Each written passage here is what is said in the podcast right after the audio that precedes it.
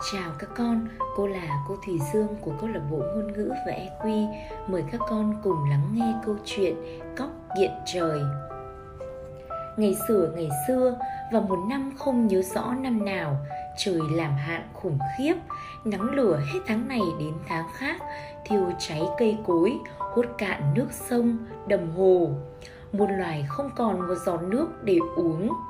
Các con vật to lớn, hung mạnh, xưa này tác oai, tác quái trong rừng đều nằm thở đợi chết. Không ai nghĩ được kế gì để cứu mình cứu muôn loài. Sức mạnh của chúng chỉ để bắt nạt nhau thôi, chứ đâu có làm gì nổi ông trời. Duy có anh chàng cọng tía, bé nhỏ, xấu xí kia, nhưng lại có gan to. Anh tính chuyện, lên thiên đình, kiện trời làm mưa cứu muôn loài khởi đầu, chỉ có một mình, nhưng anh không hề nản. Đi qua một vũng đồng khô, cóc tí gặp cua càng. Cua càng hỏi cóc đi đâu? Cóc bèn kể rõ sự tình và rủ cua cùng đi kiện trời.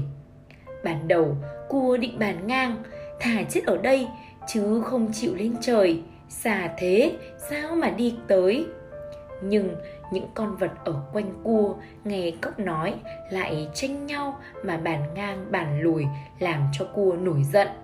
Nói bàn ngang là chuyện của cua, thế mà họ lại dám tranh mất cái quyền ấy, cái quyền được phép ngang như cua cơ.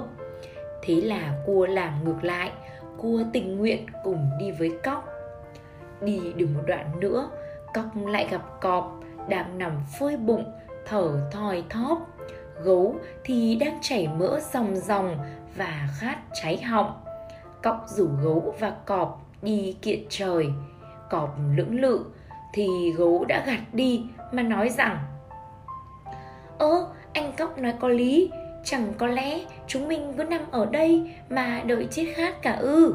Ta đi theo anh cóc thôi. Cả bọn nhập lại thành đoàn.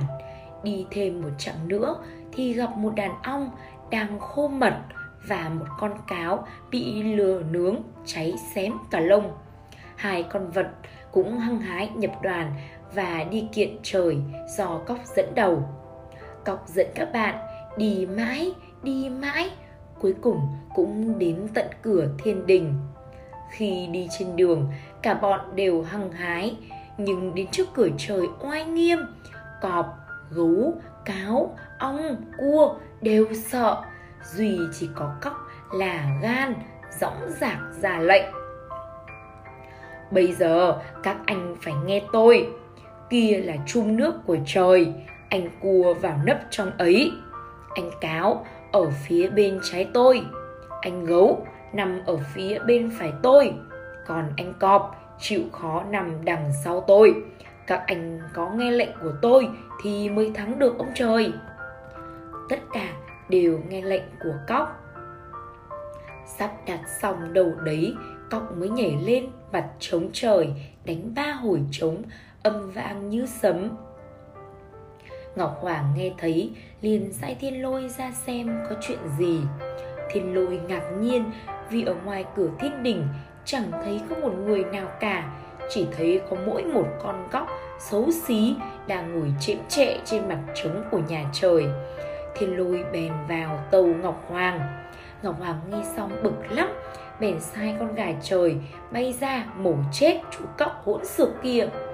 Gà trời hung hăng bay ra, thì cậu đã nghiến răng ra hiệu. Lập tức, cáo nhảy ra, cắn cổ gà thà đi mất. Cậu lại đánh trống. Ngọc hoàng giận dữ hơn, sai chó nhà trời sổ ra cắn cáo. Chó vừa sồng sộc chạy ra thì cóc lại nghiến răng ra hiệu. Lập tức, anh gấu lưng lững sổ ra, tát cho con chó một đòn giáng trời, chó chết tươi. Cóc lại thúc chống lôi đỉnh, đánh thức ngọc hoàng. Ngọc hoàng sai thiên lôi ra trị tội gấu. Thiên lôi là vị thần trời, có lưỡi sấm sét.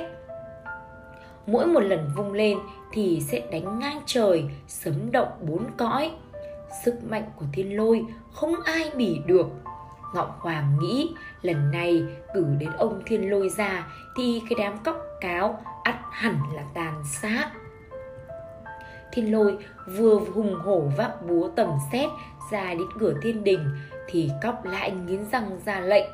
Lập tức đàn ong nấp trên cánh cửa bay vu ra và cứ nhè vào mũi thiên lôi mà đốt. Nọc ong đốt đau lắm, mũi thiên lôi rát như phải bỏng. Nhớ là ở cửa trời có một chum nước, thiên lôi vội vàng vứt cả búa tầm xét nhảy ùm vào chum nước chạy trốn nào ngờ vừa nhảy ùm vào trong chum thì anh cua nấp ở trong đó từ bao giờ đã chờ sẵn dương đôi càng to như đôi gọng kìm cắp chặt lấy cổ thiên lôi đau quá gào thét vùng vẫy vỡ cả chum nước nhà trời. Thiên lôi tìm đường chạy trốn thì cóc tía lại nghiến răng ra lệnh. Lập tức, cọp sau cóc tía, nhảy bổ ra, gầm lên một tiếng vang động, xé tan xác thiên lôi thành hai mảnh. Ngọc hoàng thấy thế, bèn xin giảng hòa với cóc và hỏi cóc lên tận thiên đình có việc gì.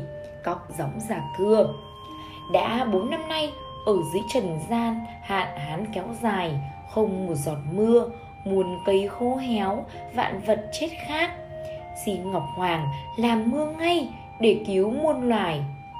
Ngọc hoàng sợ trần gian nổi loạn, dịu giọng nói, thôi, cậu hãy về đi, ta sẽ cho mưa xuống.